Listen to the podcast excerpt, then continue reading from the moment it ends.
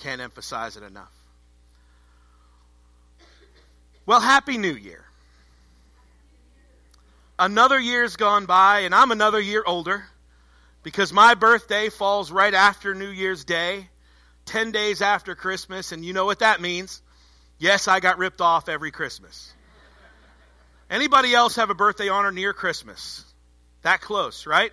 How many times? This gift is for Christmas and your birthday. And we get gypped every single year of our lives. And in case you don't know, we just got through 2019. And in case you don't know what year it is, I have a short video that tells you. She's saying some, some things there.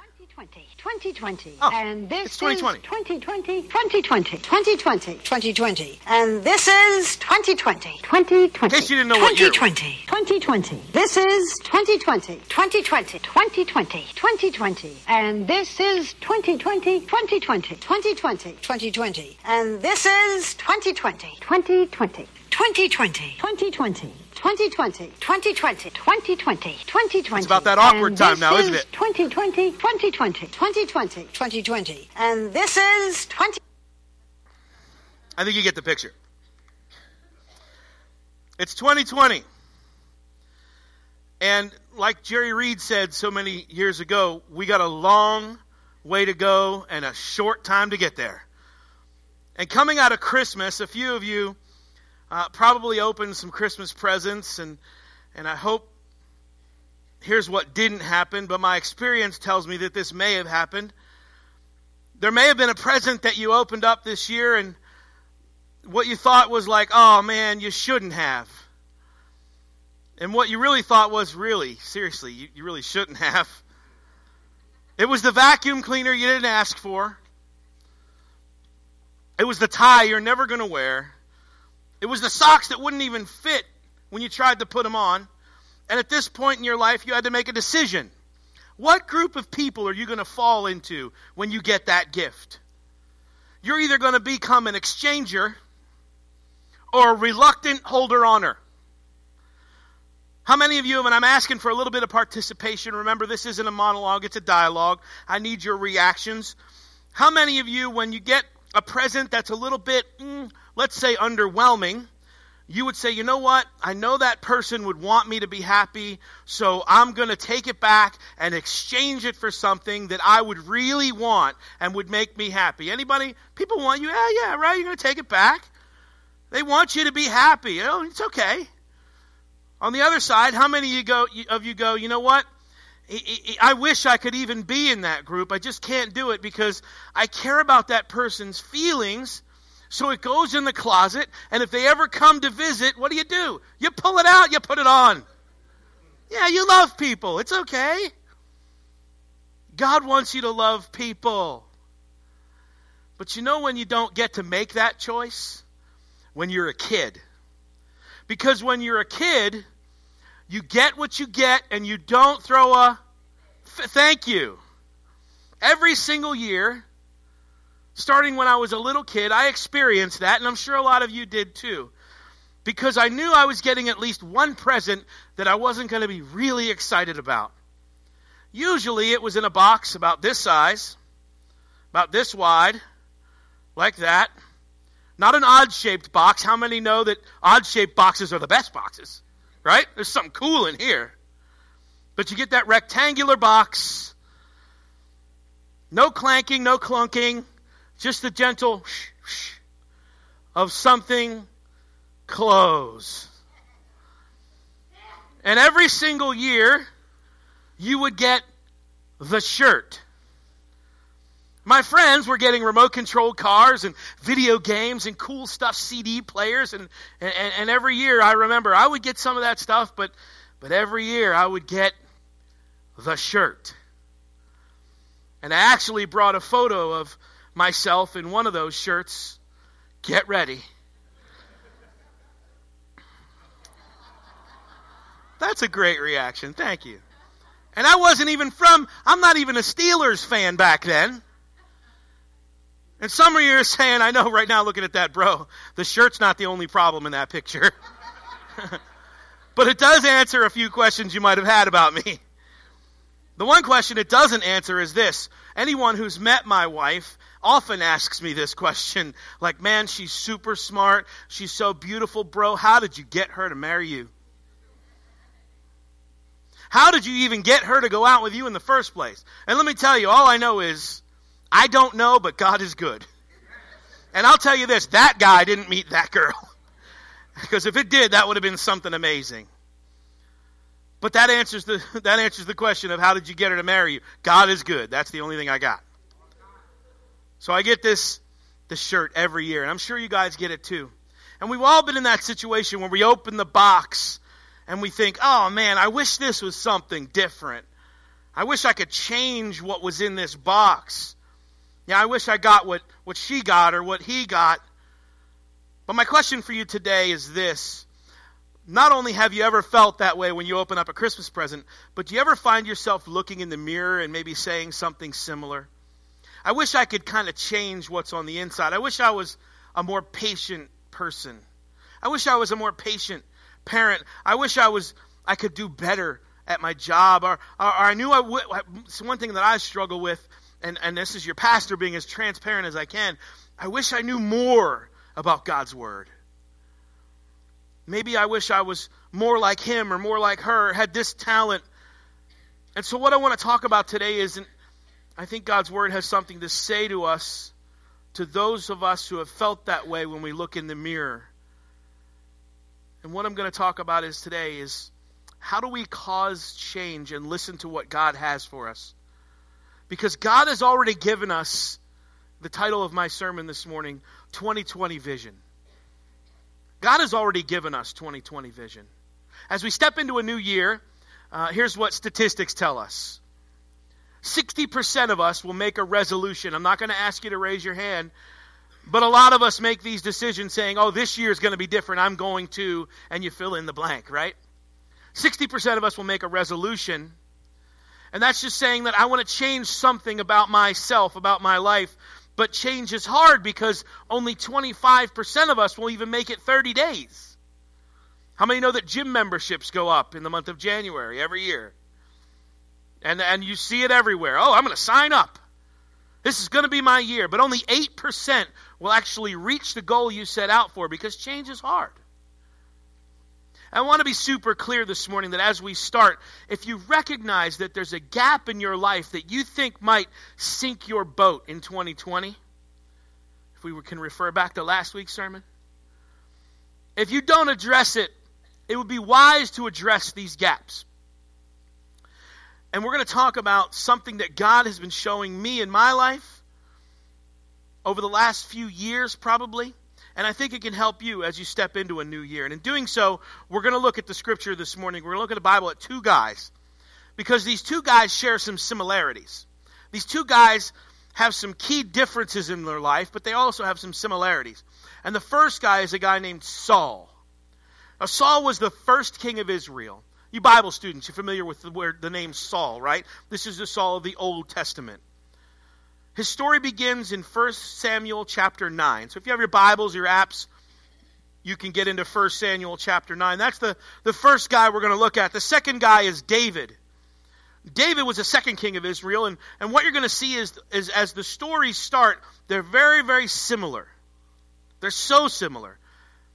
And there's three truths that are about that are both about true about Saul and about David as we begin their stories. And when we're introduced to Saul, a little backstory, here's what's happening.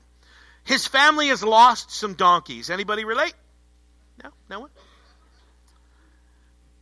If Lee Hansen were here, he would tell you about a time, and I'm sure he's listening online. Good morning, Lee. He would tell you about a time that a cow got loose. And a cow got loose and started wandering around up here on 18, crossed the golf course, and they never did find it. I don't know how you lose a cow. But yeah, oh, just here a minute ago. Saul has lost some donkeys in his family. He's gone out to, to, with some other people to look for their lost donkeys, and they've not been successful in finding them when Saul has this idea. And his idea is this that there's a prophet of God who lives nearby. His name is Samuel. I'll go to his house and I'll ask Samuel, Hey, Samuel, do you know where these donkeys are by chance? So he shows up at Samuel's house and he knocks on the door, and Samuel meets him and says, I have a message of God for you. And here's the message from God in 1 Samuel chapter 10 and verse 1. If you have it, say amen. That helps. Samuel the prophet says this. It says, Then Samuel took a flask of olive oil and poured it over Saul's head. He kissed Saul and said, I am doing this because the Lord has appointed you to be the ruler over Israel, his special possession. So Saul shows up looking for lost donkeys. But Samuel says, God wants me to deliver this message to you, and he wants you to have the keys to the kingdom.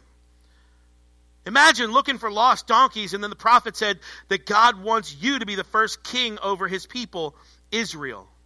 So that's Saul. David shows up about six chapters later in 1 Samuel. His story starts with him looking for not lost, not lost donkeys, but instead, he's watching over his family's sheep and goats because David's profession, he was a shepherd. And Samuel, the very same prophet who just anointed Saul so many time, many months and years ago, has shows up at David's house looking for the second king of Israel. Because that's where God told Samuel to go. He got there and he met the seven siblings of David who were at home, but each time he said, This guy, no, that's not the one. How about this one? No, that's not the one. Who has God chosen to be the second king? They run out of kids, and he said, Have you ever have had, do you have anybody left at all? And they said, Well, there's David, but he's out in the field watching the sheep and the goats. David walks into the house. Saul says, Samuel says, Go and get him. David walks into the house, and here's what happens in 1 Samuel chapter 16, in verse 13. It says, So David stood there among his brothers and Samuel took a flask of, flask of olive oil. Sound familiar? He had brought and anointed David with the oil, and the Spirit of the Lord came powerfully upon David from that day on. Then Samuel returned to Ramah. You see, in these stories, we're introduced to Saul and David, and three truths begin to stand out about their lives. Follow along with me, and I'll bring it all back here at the end. David and Saul three truths that were true of David and Saul. First of all, they were called to it. They're called to these things that God has set forth. Both David and Samuel have a calling on their life. God has a purpose for these two gentlemen. And it's clear because they're anointed with oil and they're told that God wants you to be king over Israel. They're called to it. Secondly, they were gifted for it gifted for it. Gifting in the Bible means that God gifts you to carry out the calling that He's placed on your life. And it says in both stories that the Spirit of God came powerfully upon them. God gave them what they needed to be who He called them to be. So they were called to it, they were gifted for it. And lastly, others could see it. Others could see it. Samuel the prophet could see it. The rest of Israel could see it that there was a calling, there was a purpose, there was something on these fellows' lives. And we were told that Saul, on his way home, the Spirit of God came powerfully on him. He began to prophesy, and people who passed by him could see the hand of God, the thumbprint of God on his life. And they said, What? Is Saul one of the prophets too? They could see that just God had purpose. God was all over this guy, Saul. And we just read where it said the Spirit of God came powerfully upon David too. And everybody recognized it. In fact, one day Saul is looking for somebody to help him, and one of the servants says, I know a guy. He says he's a great musician, he's a man of war, he's a leader, he's good looking, and the Spirit of God is all over this guy. He was talking about David. Why? Because others can see when God has gifted somebody. Others can see it. And it's easy to see it. When God has gifted someone, it's easy to see that. Some of my pra- favorite favorite preachers, I mean, I, I just have a select few hundred that I really like to listen to. And I think sometimes, man, if I could preach like that. Or maybe we look at someone who plays sports and we think, boy, if I could just play like that. let you in a little secret. That kid that was in that picture a little while ago, a few years after that picture was taken, I tried out. Please hold your laughter. I tried out for the school basketball team. Asked you to hold that. But I was in junior high. I was in seventh grade. And, and, and shocker, uh, not the varsity team. Another shocker, not even the JV team.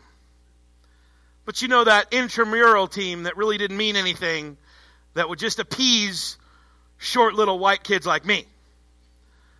And I remember a kid named Willie.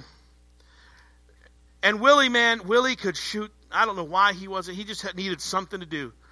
But Willie could shoot, and I remember Willie. He could st- he would stick his tongue out and just make that shot. You know, like Michael Jordan used to just stick the tongue out, and he would make that shot. He had all the moves all the between the feet and all. I'm like, man, he had the swagger.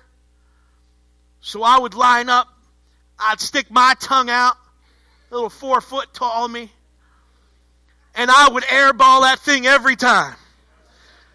I don't know, the, the, the, the backboard just looked like it was closer to Willie. When I got lined up, it looked like it was forever. And I'd airball that thing. But I look back at that and I realize that God gifts certain people certain gifts, and my gift clearly was not basketball. But it's so easy for us, isn't it, to look at someone else and see the thumbprint of God on their life and say, man, God has gifted that person. We don't have to look that far, right? In, in, in popular culture, uh, we look at someone like Mother Teresa, right? And we look at her and say, well, God's obviously gifted her to serve people. We look at people like Martin Luther King Jr., and God gave him a gift to inspire and to motivate action. It's easy to look at someone and see that God has gifted them. So, why is it so hard for us as followers of Christ to look in the mirror and see that God has gifted us too? The title of my sermon, God has already given us 2020 vision. Why is it so hard for us to look into the mirror and see God's thumbprint on our life? He's gifted us just as He gifted David and Saul in the Old Testament. But instead, a lot of times we look in the mirror in our life and we see what? We see every single gap or shortcoming in our lives sometimes. And the problem is, if we fixate on those gaps, we fail to even see the gifts that God's given us. Because if you're a follower of Jesus, there are three things that were true about Saul and David. But if you follow Jesus, the things that were true about Saul and David are true of you too. I'll, say it this way as a Christ follower, the tr- three truths that are true of you. Number one, you're called to it. If you're a follower of Jesus Christ, you're called to it. God has put a calling on your life. Jesus didn't just save us from our sins, that would have been enough. But Jesus also saved us for a purpose. He's given you a purpose to walk this earth. And a new year 2020 message that I would have for you this morning God has called you for purpose. And some of you are going, Yeah, Pastor, I know, I've heard it. And that sounds great. But I'd just settle for a job, not a calling. And what I'm not talking about this morning is your career, your vocation. I'm not talking about what you what you what you do for a living, so to speak. I'm talking about something deeper, something that's called your calling. What purpose has God placed you here for? As followers of Christ, if you made that decision, we share some similar callings. One of those callings is to follow Jesus, right? God calls us to follow him. To become more like Jesus, because at some point you had an encounter with God, and Jesus said, Get up and follow me. And if you're not a follower of Christ here this morning, maybe you're here today to answer that call. There are some similar calls that we have. You might be here to hear that call this morning and to answer it, and you say, okay, it's my time to get up and follow him. But not only do we have the, the calling to follow Jesus, we also have the calling as followers of Christ to love God and to love others. They said, Jesus, what's the greatest commandment? The, the, disciples in the crowds were constantly, Jesus, question after question after question. And finally, they asked him Jesus, what's the greatest commandment? He said to love the Lord your God with all your heart, with all your soul, and with all your mind. And the second greatest is like the first love your neighbor as yourself. We're all called to love God and to love others. We're called. We're called to make disciples. Bible says, therefore, go into all the nations making disciples, baptizing them in the name of the Father, the Son, and the Holy Spirit, teaching them, the word says, to obey everything I've commanded you. Say, God, Pastor, I can't make disciples. I don't even know what a disciple is. Disciple just means follower or student of. And to make them, you just teach them the ways of God. And the best way to teach them sometimes is with words, but oftentimes is with your life. So we share similar callings as followers of Christ. In fact, you might even feel a specific calling from God. Maybe you've seen Uh, whatever your calling is. Maybe you've seen kids in the foster system and, and you say, you know what, I don't think that's okay with God and it's sure not okay with me. So you've opened your home up. Why? To show them the love of an earthly, godly family, but also love of a father that's in heaven who cares for them deeply. What's your calling specifically? Maybe you feel called to step out and start some sort of business because you want people and employees to know what it's like to work in an affirming and uplifting and God centered environment. And every person that would walk through your doors is served just as Christ served you on the cross. I don't know what your calling is. Maybe it's a stay at home parent. And the calling that God has given you is you're going to raise up your kids to be fully devoted followers of Christ. Maybe you're here and you don't know what that specific calling is. And that's okay because here's what I do know. When God calls you to something, He'll make it clear. When He calls you to something, He will make it clear. But the truth is, God has called you to certain things in your life. But He's not only called you to it, He's also gifted you for it. He's gifted you for it. He's given you the means, right, to carry out the calling He's placed in your life. Romans, it says this in chapter 12. You want to go there, you can, it'll be on the screen. Romans chapter 12, verse 6. In His grace, God has given us different gifts. So we're not all gifted the same, but we're all gifted. God has given us different gifts for certain things to do certain things well. So if God has given you the ability to prophesy, speak out with as much faith as God has given you. Verse 7 If your gift is serving others, serve them well. If you're a teacher, teach well. If your gift is to encourage others, be encouraging. If it's giving, give generously. If God has given you leadership ability, then take the responsibility seriously. And if you have the gift, of showing kindness to others, do it gladly. Paul is telling us if you're a follower of Christ, God is giving you a gift, so do it. You already have it. God has given it to you. He's already given you this 2020 vision. You're called to it, you're gifted for it, and you know what? Others can see it. Others can see it. If you don't know what God has gifted you with, here's my encouragement for you ask somebody. Some of you have shown some gifts, and other people can see it in a heartbeat. That's a real good group discussion. Sunday school teachers, try that one week in your class. Hey, what do you see that God has gifted me with? Don't be afraid of the answer. What is it that I do? What, when, when you see God working, what do you see? The, how do you see God working through me? Because God has left his thumbprint on your life. And what a great discussion even to have on your, the car ride home today with, with your spouse or even with your kids. Imagine that having this conversation with your kids. Hey, this is, this is how I see God has gifted you. Get two or three friends together once in a while, maybe in a small group or a Bible study, and, and you know what? Say, hey, you know what? Here's what we were talking about in church the other day. How do you see that God has gifted me? Because you already have it, and others can see it. The question is, what are you going to do with the gifting?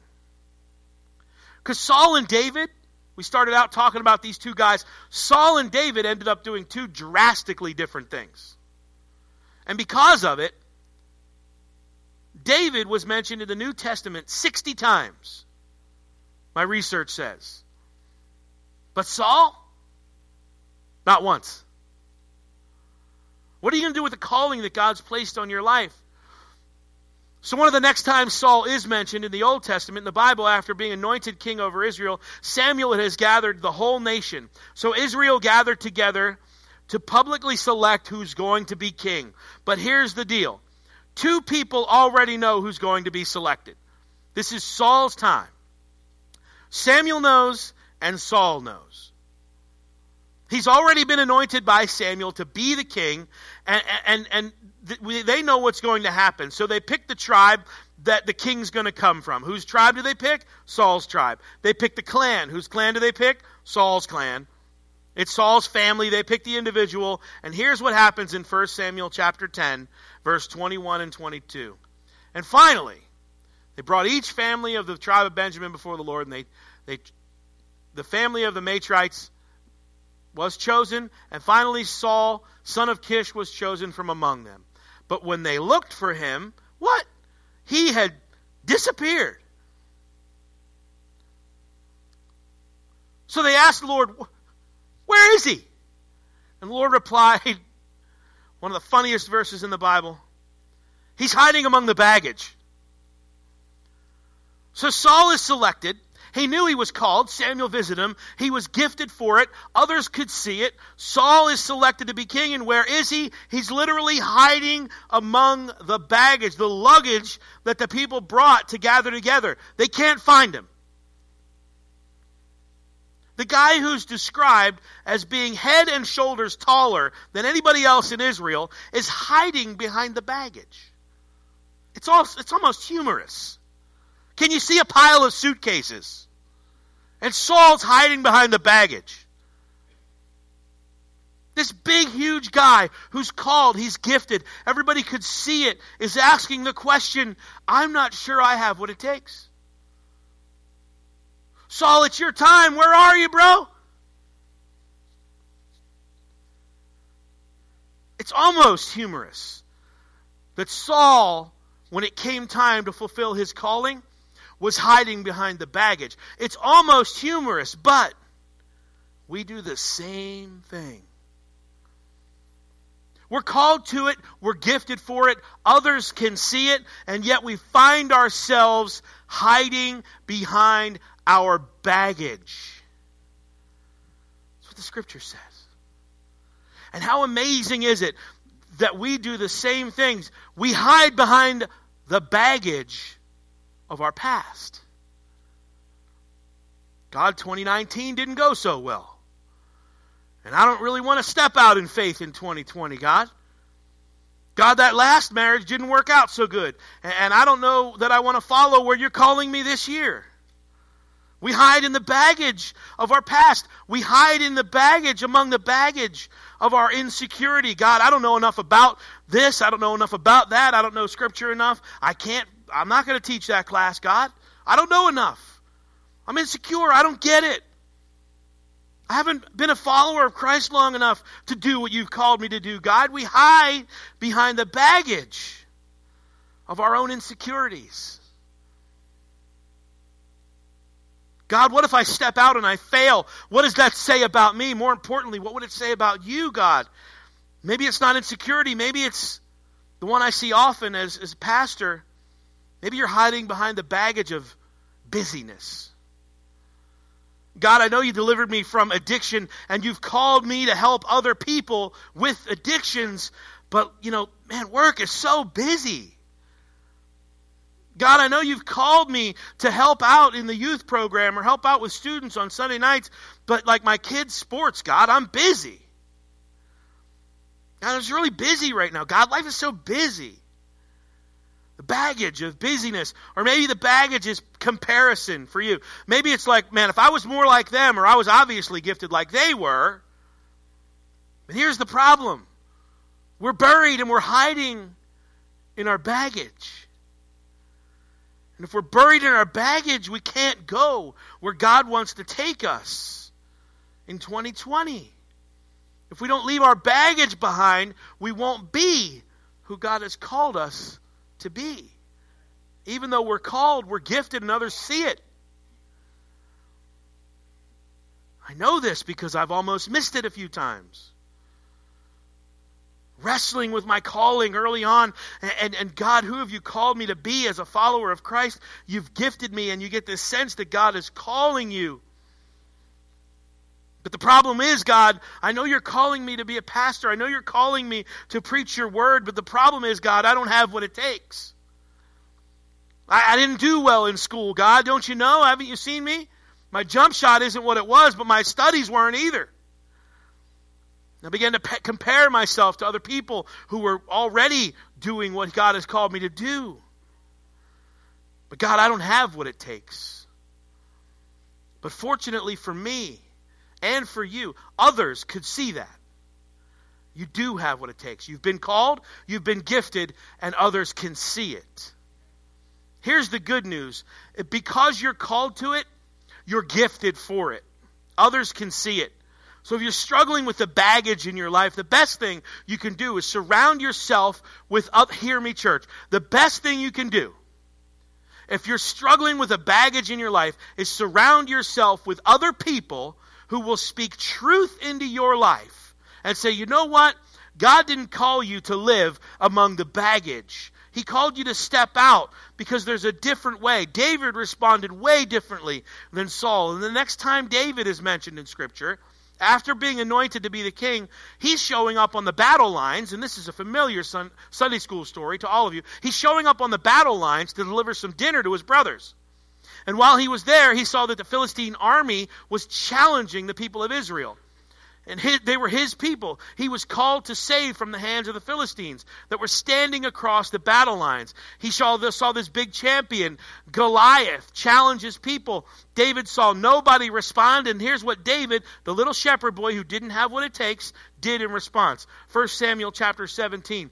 David asked the soldiers standing nearby, What will a man get for killing this Philistine and ending his defiance of Israel? Who is this pagan Philistine anyway? That he's allowed to defy the armies of the living God.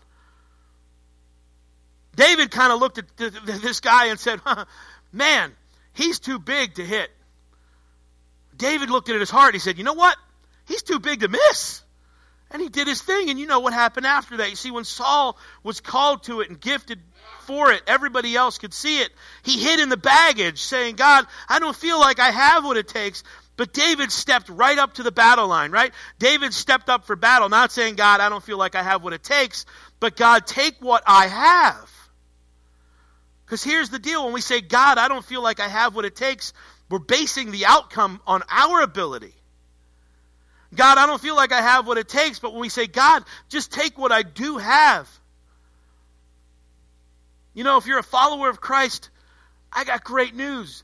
The war has already been won. Jesus Christ won the war on the cross. The war's been won, I can't promise you how the battle is going to go in life for you this year. But the good news of Jesus Christ is whether you win the battle you, you're in currently or you lose, Jesus Christ has already won the war. I'm glad you amen that because I would have had to ask for one. David understood this truth that being gifted, and make no mistake about, about it, if you're a follower of Christ, you are gifted, that you already have what you need. Being gifted means that you have something to give. Being gifted means that you already have something to give. And, and if I was really transparent today, there are some days that I wake up in the baggage. And if you were honest with yourself, with me, and before God this morning, you would say the same thing. Some days you wake up in the baggage. God, I don't feel like I have what it takes to be the husband you've called me to be today. God, I don't feel like I have what it takes to be the father I know you want me to be today. God, I don't feel like I have what it takes to be the pastor you've called me to be. But the outcome, thanks be to God, is not dependent upon me. It's dependent on the one who is with me, who's called me, and the one who lives in me. The Spirit of God came powerfully upon David. And the Spirit of God, if you're a follower of Christ, has come powerfully upon you as well. He's already given you 2020 vision. And He's gifted you for what He's called you to. But here's my fear in this message, right? Is that you would come to church or you would listen to this message online, you would hear this message and you would say, Oh, Pastor, great, awesome, more to do.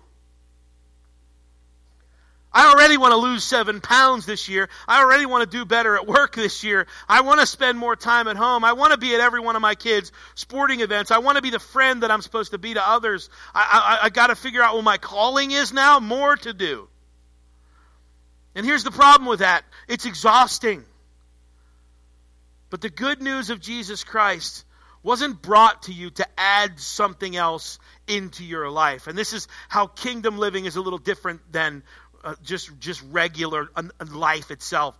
The good news is Christ brings freedom into your life.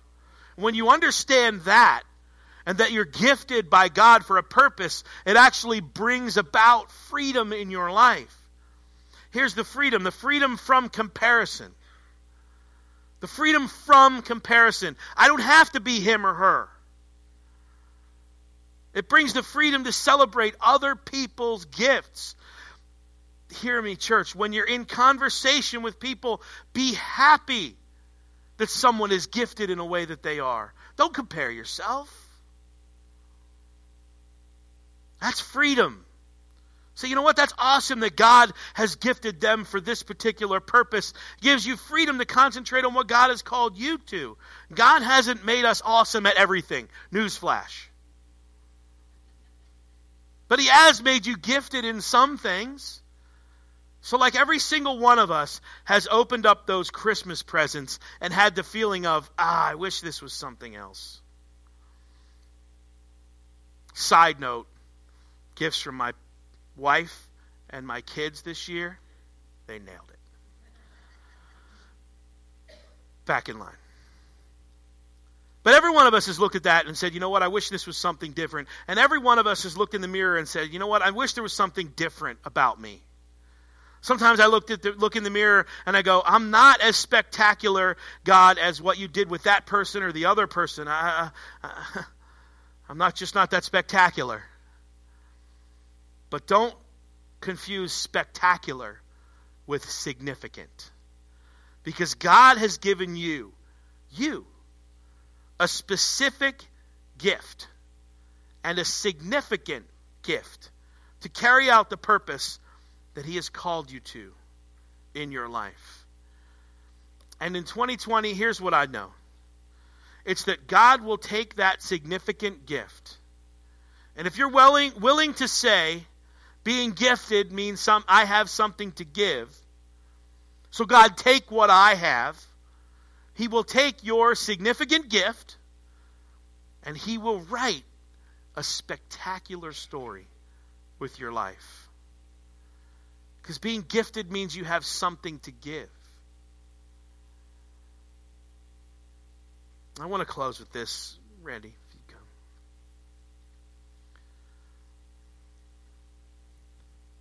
You're called to it. God will gift you for it. And other people will see it in you. If you're searching for it, what is that calling? What is that purpose? As I said, ask somebody, how do you see God using me? God's given you a certain a certain way that you're wired, as we like to put it, right? He's given you a certain personality. He's given you certain gifts and talents and abilities that the person sitting next to you on your row doesn't have. He specifically gifted you for a significant purpose. And if you answer that, and you live in that, He will make something spectacular in your life. Would you stand? We'll take this all the way back. We'll pause, rewind, and hit play. We'll go all the way back to the beginning of the message. Not as far as that embarrassing picture, a little further than that. But what is God calling you to? Is 2020 going to look different? than 2019? Are you going to be more involved in what God has gifted you for? The purpose that God has laid in your heart and you know that you know? Will you be more involved? Will you take that step? Maybe He's calling you to a certain ministry or a certain place in this world that says, you know what, I want you to serve me here. Maybe it's that specific. Maybe it's not that specific yet. Maybe it's uh, uh, taking the next step with Him. Maybe you say, "Yeah, I've been in church a while. I know I've known God and know the story, and I, I, I, I know God, but I just haven't taken that sort of next step to live for Him." Or maybe it's one step back from that, and God is calling you to begin a life with Him this very day. So, with our heads bowed and eyes closed this morning, we reflect on what we've heard, and I realize the words that have come off the screen and into the into the room and the words that are written in scripture have been said. I also realize that what we've asked that the holy spirit translate those words to our hearts for what he has for us specifically. And so whether you're present in this room or, or catching this message online this morning, whenever you're listening to this, it doesn't change the fact that the Holy Spirit can go across the miles, can work in and out of the rows in this room, and the Holy Spirit of God is speaking to you right now. I say this often because I mean it. I know that the Holy Spirit is speaking now because I stood where you stand. Reflecting, listening, ears open, heart open, mind open, ready to receive what God has for us. And if that's you this morning, this is a sacred moment. God will meet you where you are this morning, where you stand, right where you are. So as we pray this morning, ask the Holy Spirit, God, Holy Spirit, what are you saying to me? God, what are you calling me to?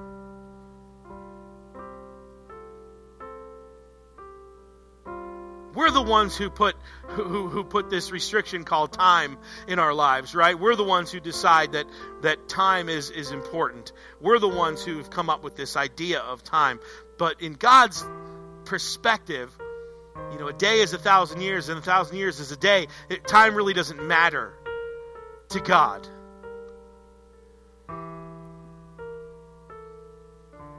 But as we cap off another 365 days and we go into 2020, if you can believe we're even saying that, I thought we'd have flying cars by now. But if as we go into 2020 and we say, God, what do you have for us this year? I believe that we are part of a move of God and that God wants to do amazing things in and through this church and through his people that are gathered here this morning. And if I didn't believe that, I wouldn't say it. If I didn't believe it, I wouldn't be standing here. God's got amazing things. And I believe he's going to do over and above anything that we can think or imagine. But individually, he wants to work in your life. And so as we seek him this morning and as we pray, would we ask Him, God, what are you calling me to? Show me, Lord, what you call me to. Have some other people pointed out in my life. And Lord, help me to realize the gift and the gifting that you've given me already. Let's pray. Father, in the name of Jesus this morning, we come, Lord, expecting to hear from you through a message. And God, I know your Holy Spirit has delivered that message this morning. So, God, help us to realize, Lord, it's, it's what we do with this calling and this gifting that really matters. Help us to, Lord, realize what this calling is. Help us to, to use that gifting, Lord, for kingdom building. God, maybe you're speaking to our hearts this morning, and we need to answer the call to a relationship with you, to begin. To even hear that call. And maybe that's you this morning that's hearing that call for the first time. And you're hearing that call from God in your heart, and you know that you know that you know that God is calling you to a relationship with Him. With heads bowed and eyes closed this morning, in the presence of God, praying to our Creator. If you need to begin life with Jesus Christ this morning, recognize that God sent him into this world. He was born, ministered in this world, suffered a cruel death on a cross for your sins and for mine. And he was raised on the third day that you would have eternal life. If that sounds like the life that you want to begin today with Jesus Christ, with nobody looking around, we don't want to embarrass you just slip your hand up and say, Pastor, that's me. It's been far too long. I'm responding to that this morning. I need to begin a life with Christ this morning. That's me. Just slip your hand up and say, That's me, Pastor. I'll pray for you. I won't embarrass you. Maybe you would be honest enough and respond in a way, Lord, uh, in a way that you would to the Lord this morning say, I'm ready for 2020. I'm responding to the calling. I, I, know Jesus, but I know that He's calling me to something in 2020. And you're responding to that call this morning. You heard what he had to say and the examples that he set in his word, and you're responding and you're saying, Yes, God, I'm called. I believe you've gifted me, and I'm going to look for the other people to point it out. And Lord, I will respond. If that's you, slip your hand up and say, That's me. Pastor, I'm responding. Amen. I'm responding to that call. Amen. I know you've gifted me, and I'm going to do what you've gifted me to do this year. Just slip your hand up and say, Pastor, that's me. I'll pray for you. Amen. Amen. Amen. See you in the back. Praise the Lord. God, you've seen those responses this morning, and I pray, Lord, that you would now provide a way, show them the people who have had the guts to say, I'm going to respond and I'm going to live for Jesus and I'm going to do what He has called me to do. God, would you give those that have raised their hand the strength to do that? The encouragement, Lord. Surround the people with other folks, Lord, that live for you and that can encourage and speak life into their situations, Lord, that they might be changed because they decided to serve you. God, that's how it works. We see it time and time again. The, the more we commit to you and the more we serve you, the more Christ like we become.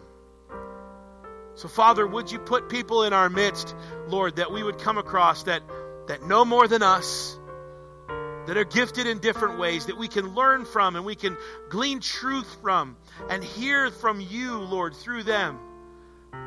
That we share the same Holy Spirit, Lord, with other believers, and that, Lord, they would speak into our lives. We will give you the praise, Lord. I thank you, Lord, for each and every person that is gathered in this place.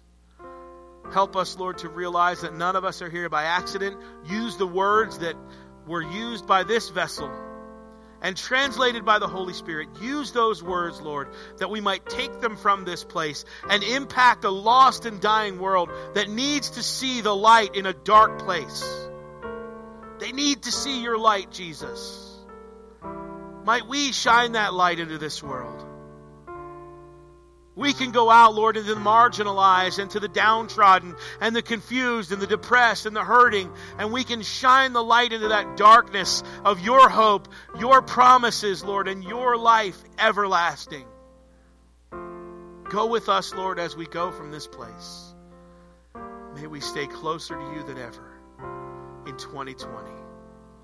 We thank you, Lord, for giving us 2020 vision, equipping us with everything that we need to fulfill the calling that you have for our lives. Lord, we give you the praise. In Jesus' name, amen.